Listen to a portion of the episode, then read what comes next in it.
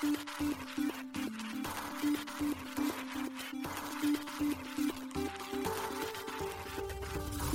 しい経済ニュース。この番組では現当社のメディア新しい経済がブロックチェーン仮想通貨フィンテックに関する日々のニュース解説を平日毎日音声コンテンツでお届けしています。そして新しい経済ではブロックチェーン仮想通貨に関するニュース解説記事やインタビュー記事学習記事などのたくさんのコンテンツを掲載しております。ぜひ新しいひらがな経済漢字で検索してメディアもチェックしてください。そして LINE 公式アカウントではメディアの更新情報を配信しております。LINE 公式アカウントにもぜひご登録ください。この番組は株式会社フィナンシェの提供でお送りします。フィナンシェはスポーツチームやエンタメプロジェクト、DAO などのトークンを購入して支援ができる新しいクラウドファンディングサービスです。サッカー J リーグ、野球、バスケなどのプロスポーツチームをはじめ、映画やアイドル、インフルエンサーなど100以上のプロジェクトのトークンがフィナンシェで購入できます。さらにトークン購入者はプロジェクトに応じたキャンペーン参加や NFT などの特典も。ぜひ iOS や Android でフィナンシェのスマホアプリを入れて新たな応援体験を味わってください。あなたの夢がみんなの財産になるフィナンシェ。現当社新しい経済編集部の武田です。高橋です。大塚です。はい、本日は1月の20日金曜日です。今日のニュース行きましょう。ジェネシスグローバルキャピタルが破産申請、デリバティブやカストディ事業運営企業は対象外。暗号資産レンディング NEXO アメリカ SEC らに約58億円罰金支払いへ告発解決のため。FTX 現 CEO 暗号資産取引所の再開可能性を語る。Web3 睡眠アプリスリーパーゴッチシードラウンドで約4.5億円調達。ハッシュポート三井住友銀行と UTEC から約9億円を調達。LINENEXT の NFT プラットフォーム DOSI 決済手段にリンク追加。ムーンペイが Web3 クリエイティブエージェンシーナイトシフト買収。債券等のトークン化プラットフォーム開発。 Obligate サークルらから約5.1億円調達。 DEX アグリゲーター 1inch Network。独自開発ハードウェアウォレット今年発売。NFT マーケットプレイスラリブル。マーケットプレイスビルダーにポリゴン追加。ビットバンクにザ・サンドボックス上場へ。国内3例目。ビットフライヤーフレアネットワークスの FLR 取扱いと付与の日程を決定。財布にトロン上場へ帝人と富士通。ブロックチェーンで自転車フレームの炭素繊維を環境価値化する実証開始。メタの CPO とスノークラッシュ作家メタバースを語る。2023年ダボス会議。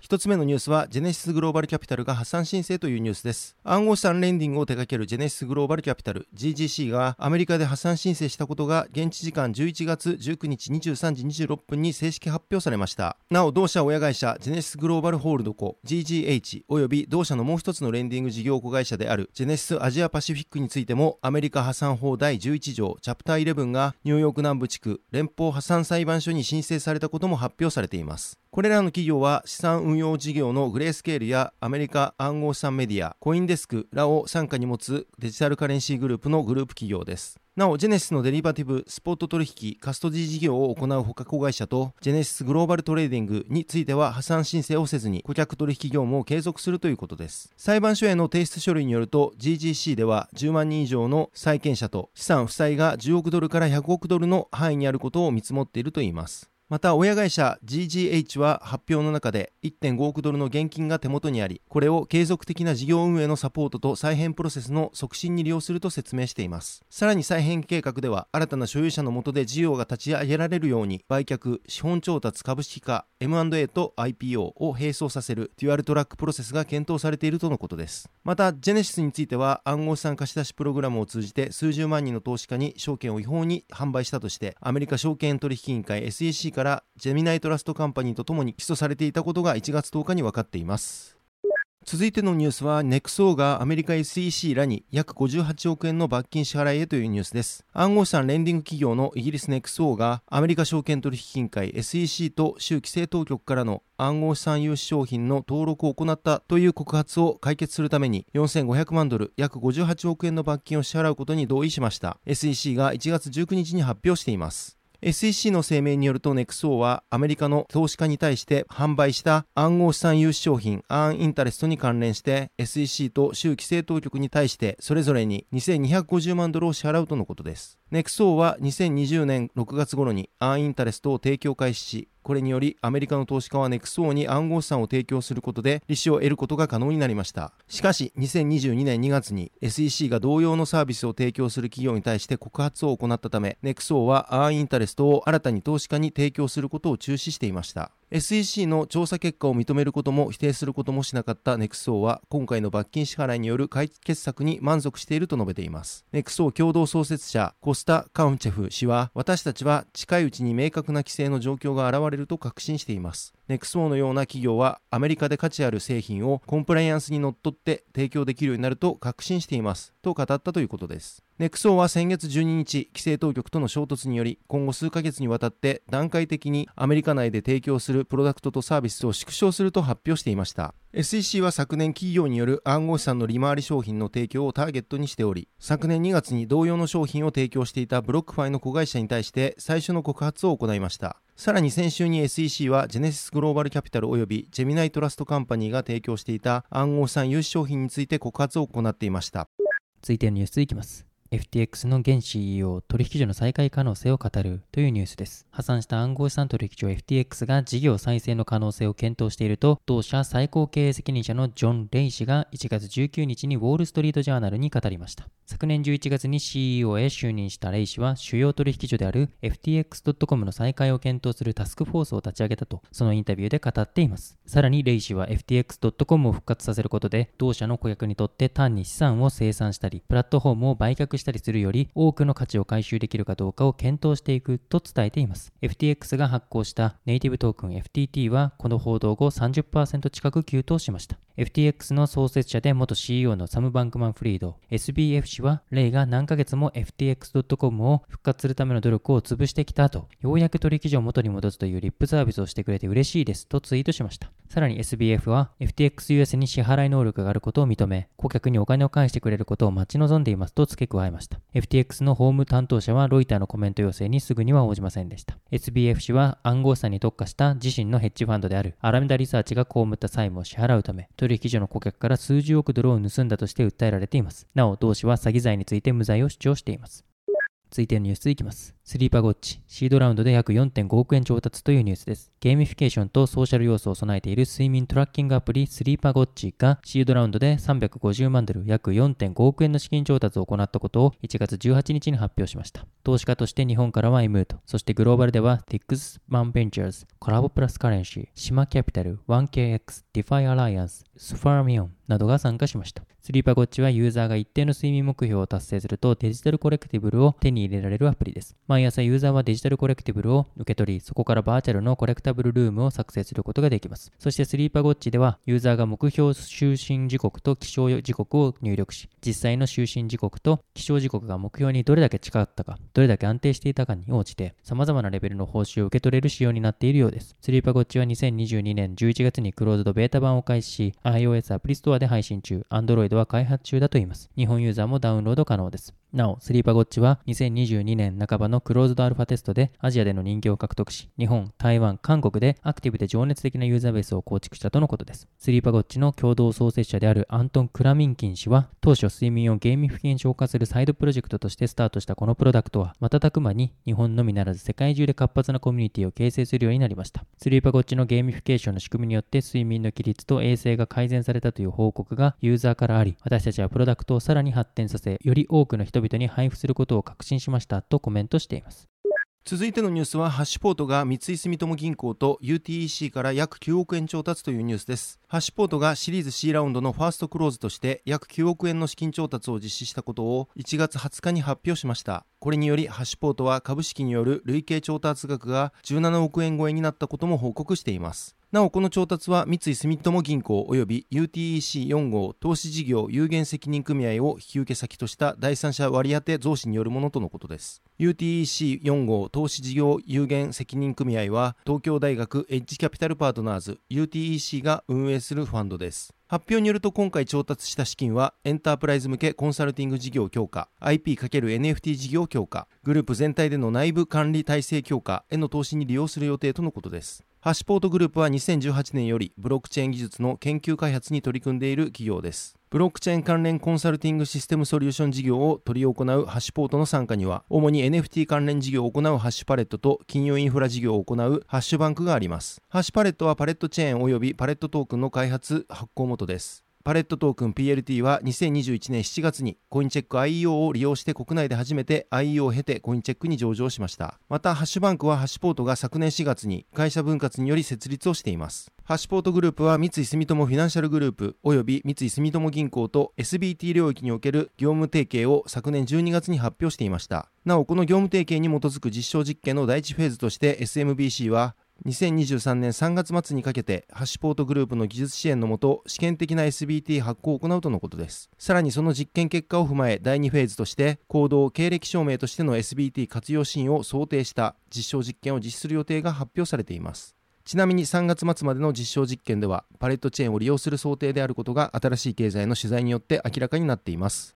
続いてのニュースは、ドシの決済手段にリンク追加というニュースです。LINENEXT 提供のグローバル NFT プラットフォーム DOSI において LINE の独自暗号資産リンク LN による決済が開始したことが1月19日に発表されました。LINENEXT は LINE の独自ブロックチェーン、LINE ブロックチェーン及びグローバル NFT プラットフォームの事業を行う LINE の子会社です。また、ドシは世界180カ国、9カ国語をサポートするグローバル向けの NFT プラットフォームです。昨年9月よりベータ版として提供されています。なお、ドシの利用は専用ウォレット、ドシウォレットから LINE、Facebook、Google、Naver と連携し、会員登録とログインをすることで可能になります。今回その DOSI ウォレットにおいてクレジットカード、ネイバーペイ、イーサリアムに続く4つ目の決済手段として新たにリンクが追加されたことになります。ユーザーは DOSI ウォレットにリンク専用のノンカストディアル型ウォレット、 DOSI Vault を連携させることでリンクによる NFT 購入が可能になるということです。発表によるとリンク決済はイーサリアムに比べ取引速度が400倍速く、ネットワーク利用料、ガス代も98%低減されるとのことです。同社は今回のリンク決済開始により NFT プラットフォームとしては初めて複数の通貨で決済が可能な多通貨取引システムを実現したということです。 LINE NEXT によると、ネイバーペイを介した法定通貨決済に加え、イーサやリンクなど複数の暗号資産を決済手段として同時に提供するプラットフォームは、ドシが初とのことです。また、日本以外でリンクを決済手段として提供するのは今回が初めてとなるようです。なお NFT をリンクで購入したユーザーへの特典として、ユーザーに多様な特典を提供する会員制プログラム、ドシシチズンのメンバーシップポイント、ドンを他の決済手段利用時よりも30%アップでプレゼントする企画が用意されているということです。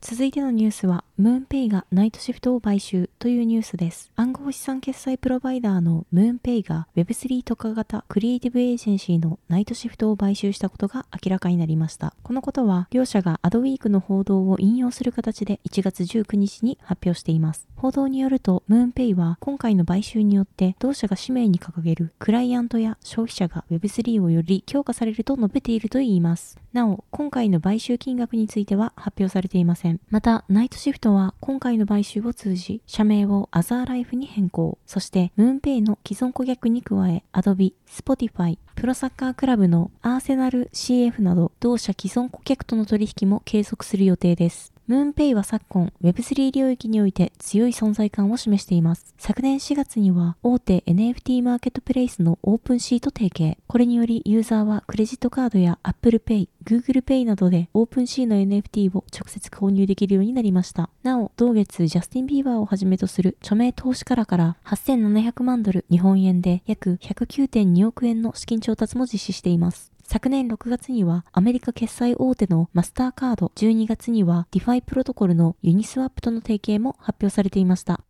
続いてはニュースいきます。オブリゲート、サークルらから約5.1億円調達というニュースです。債券やコマーシャルペーパー、無担保約束手形のオンチェーンプラットフォーム開発のオブリゲートがシードラウンドで400万ドル、約5.1億円の調達を1月19日に発表しました。オブリゲートが開発するプラットフォームにより、企業はオンチェーン上で債券やコマーシャルペーパーを発行し、多様な投資家から資金を調達することができるようになるといいます。なお、発行される金融商品は規制に準拠した形をとるとのことです。コマーシャルペーパーなどについては、デラウェア州法やシンガポール法に準拠し、発行基盤のブロックチェーンに関する規制はスイス法に準拠するとして説明されています。このプラットフォームは支払い代理人や発行代理人などの仲介者の代わりにスマートコントラクトとトークン化を活用することで、オブリゲートは債券発行に関連するコストを80%削減し、発行に必要な時間を数週間から数時間に短縮していくとしています。なお、このシードラウンドには既存投資家であるシックスフィンテックベンチャーズとアーリーバードに加え、サークルベンチャーズとブロックチェーンベンチャーズが参加しました。そして同社は来月にもポリゴンブロックチェーン上で負債証券プラットフォームの立ち上げを行う予定だといいます。2023年は RWA のトークン化に注目が集まるか。なお、2022年は規制に準拠せず、裏付け資産がない資産を扱った企業の倒産が相次ぎました。その流れを受け、2023年は投資家や企業は規制に準拠した資産を取り扱う傾向が高まると考えられます。その結果、今回のオブリゲートが取り扱うようなトークン化されたリアルワールドアセット RWA に注目が集まるかもしれません。デジタル証券もそれに含まれるでしょう。信用度が高く、さらに既存の金融取引に比べた利便性やスピードの速さなどのメリットが既存金融もバランスよく受け入れられていくかが大きなポイントになるでしょう。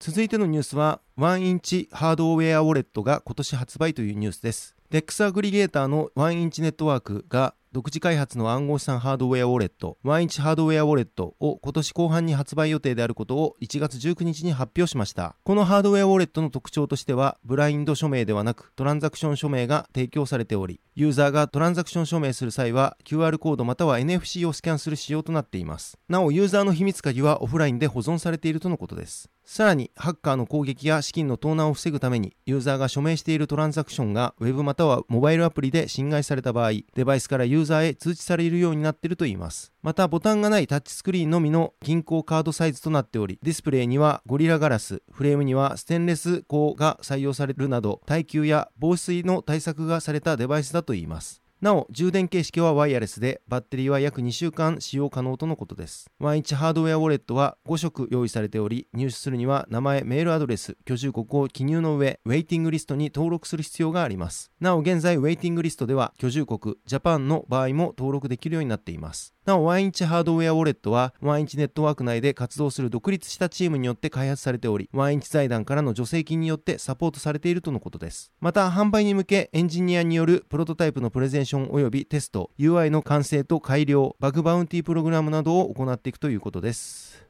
続いてのニュースは、ラリブルがポリゴン基盤のマーケットプレイスビルダーを追加というニュースです。NFT マーケットプレイスのラリブルがポリゴン基盤のコミュニティマーケットプレイスビルダーを新たに展開したと1月18日発表しました。これにより、ラリブルでは独自の取引体験ができるポリゴン NFT のマーケットプレイスが誰でも無料で作成できるといいます。なお、このコミュニティマーケットプレイスビルダーは従来のゼロコードなどに加え、新しいツールとしてロイヤリティのカスタマイズが可能になります。リリースの中でポリゴンは同ツールについて従来の NFT 市場では不可能だったクリエイターによる独自のブランドアイデンティティの提示が可能になると伝えています。ラリブルは昨年8月にイーサリアム NFT に対応したマーケットプレイスビルダーを提供していました。今回のポリゴン対応により、同ツールは2つのブロックチェーンの NFT をサポートすることになりました。ラリブルの共同設立者兼 CEO であるアレクセイ・ファリン氏は、私たちはコミュニティマーケットプレイスが NFT の売買の未来だと考えており、すべてのプロジェクトが独自のマーケットプレイスを持つべきだと考えているとし、セルフサービスツールはこれを実現するために不可欠。ポリゴンの NFT 市場は非常に大きな牽引力を持っている。私たちのマーケットプレイス構築ツールにおいて、次にどのチェーンを選ぶか議論したとき、ポリゴンは明確な選択だったと述べています。なお、昨年8月には、大手 NFT マーケットプレイスの OpenC のプロトコル移行先である C ポートがポリゴンのサポートを開始しました。また、同年12月には NFT マーケットプレイスのマジックエデンもポリゴンのサポート開始を発表しています。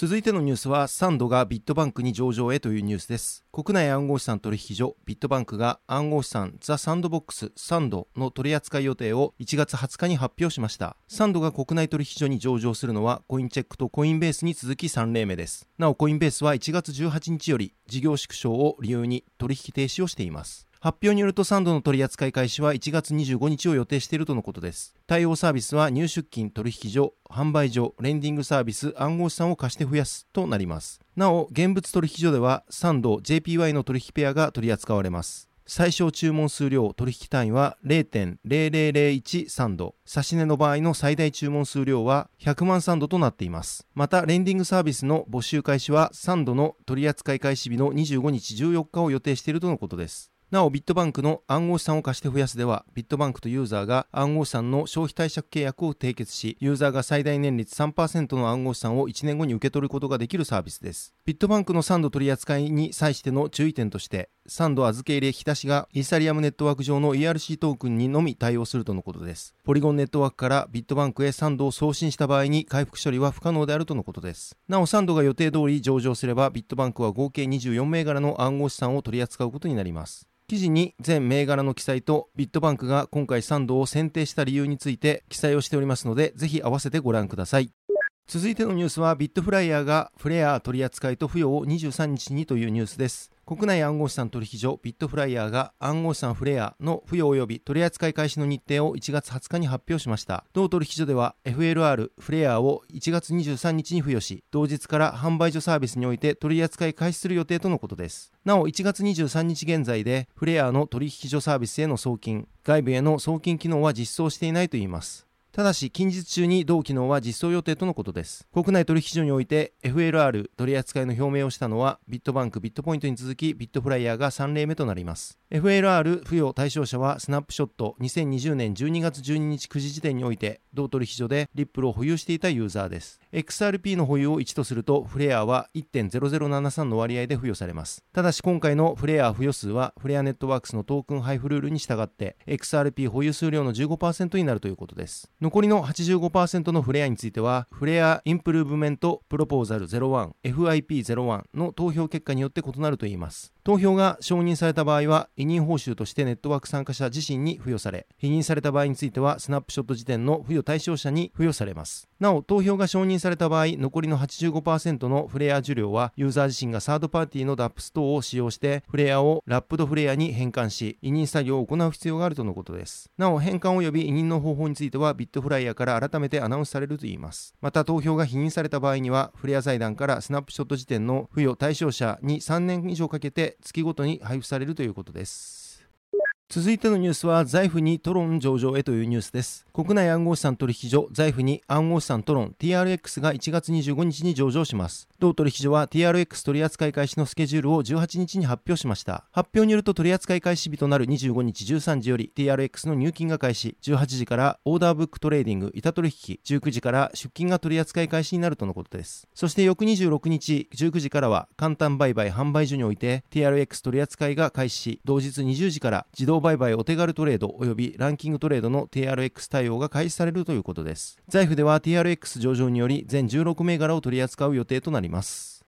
続いてのニュースは、帝人と富士通が自転車フレームの炭素繊維を環境価値化する実証開始というニュースです。国内大手化学メーカーの帝人と富士通が自転車のフレームに用いられるリサイクル炭素繊維において資源循環における環境価値化実証プロジェクトを開始したことを1月19日に発表しました。このプロジェクトでは両社が昨年7月より構築を進めているブロックチェーン活用のリサイクル素材の環境価値化プラットフォームを用いるといいます。これにより自転車フレームに使用される材料の資源や環境負荷に関する小積データを収集管理するとともにそのプロセスの実現性を評価し可視化したデータの価値を検証するとのことことです。また環境への関心が高い自転車市場における小石データの開示によるトレーサビリティの実現やカーボンマネジメントへの活用による価値の創出を目指すということです。なお今回のプロジェクトは炭素繊維強化プラスチックを使った自転車フレームの製造販売を行う V ファームス並びに自転車メーカーのアドバンスドバイクスとともに実施するということです。両社は自社内の各工程における環境負荷情報のプラットフォームへのアップロードのほかデータの収集プロセスやプラットフォーム上で可視化されたデータのレビューを行うとのことです。発表によると欧州の自転車産業では多くがアジアで製造されたフレームを使用しまた使用済みフレームの多くをアジアで埋め立て処分しているということです。さらに材料や使用済みフレームといった資源の長距離輸送によるエネルギー消費量がかさむことから資源が循環利用されずに処分されているといいます。これらは自転車産業にとって大きな問題になっているとのことです。なおこのような状況下において V ファームスはドイツ国内での資源活用や製品寿命を迎えた V ファームス社製自転車フレームを再利用したフレームの製造に取り組み温室効果ガス排出量削減に貢献しているということです。今回のプロジェクトは1月より3月まで実施される予定です。記事にリサイクル素材環境価値化プラットフォームについて記載をしております。なお、このプラットフォームのブロックチェーン基盤にはエンタープライズ向けブロックチェーンであるハイパーレッジャーファブリックが採用されています。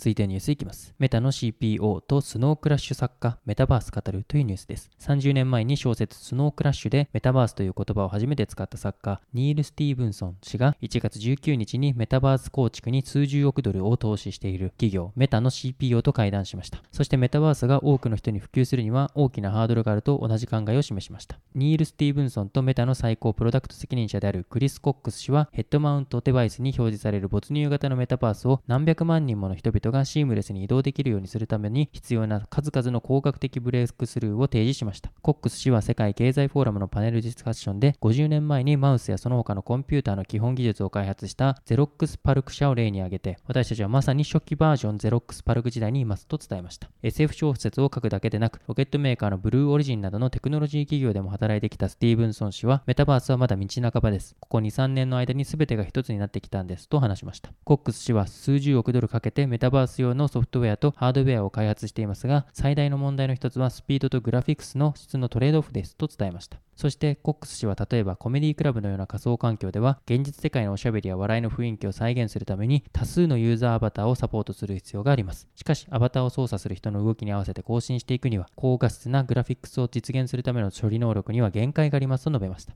同氏はまさに今メタバース上でコメディを表現できるかに挑戦しているところだと言います。メタバースへの投資回収は10年。メタの最高経営責任者マーク・ザッカーバーグ氏はメタバースへの投資が回収されるまでには10年程度かかると予想していると言います。その頃には現在ビデオ通話や音声通話をするのと同じようにメタバースでの友人や家族と気軽に散歩できるようになるだろうとコックス氏は言います。メタは2022年1月から9月までにメタバース部門であるリアリティラボで94億4000万ドルの損失を積み上げ、2023年にはその数字が大きく膨らむと予想されています。その結果、メタの株価は下落し、1万1000人の雇用削減を決定する一因となりました。アバターに関連する服やそのその他のアイテムを保持したまま異なるメタバースでの体験を流動的に移動できることはスティーブンソン氏が設立したブロックチェーンアプリケーションの開発会社を通じて解決しようとしている課題です。スティーブンソン氏はメタバースはボトムアップで作られる分散型技術なのか、それとも一企業がトップダウンで作る技術なのかが重要な問題ですと伝えました。そして HP の CEO であるエンリケ・ロレス氏は、よりオープンなメタバースがいいでしょう。もし誰かがメタバース全体をコントロールしたら、他の人が価値を加える能力はずっと小さくなってしまいますと話しました。はい、本日のニュースは以上となります。このように私たち新しい経済編集部では、ブロックチェーン暗号資産に関するニュースを平日毎日ラジオで配信をしております。本日ご紹介したニュースはすべてサイトの方に上がっております。ぜひサイトの方も見に来てください。新しいひらがな、経済漢字で検索して見に来ていただければと思います。それでは本日はありがとうございました。ありがとうございました。ありがとうございました。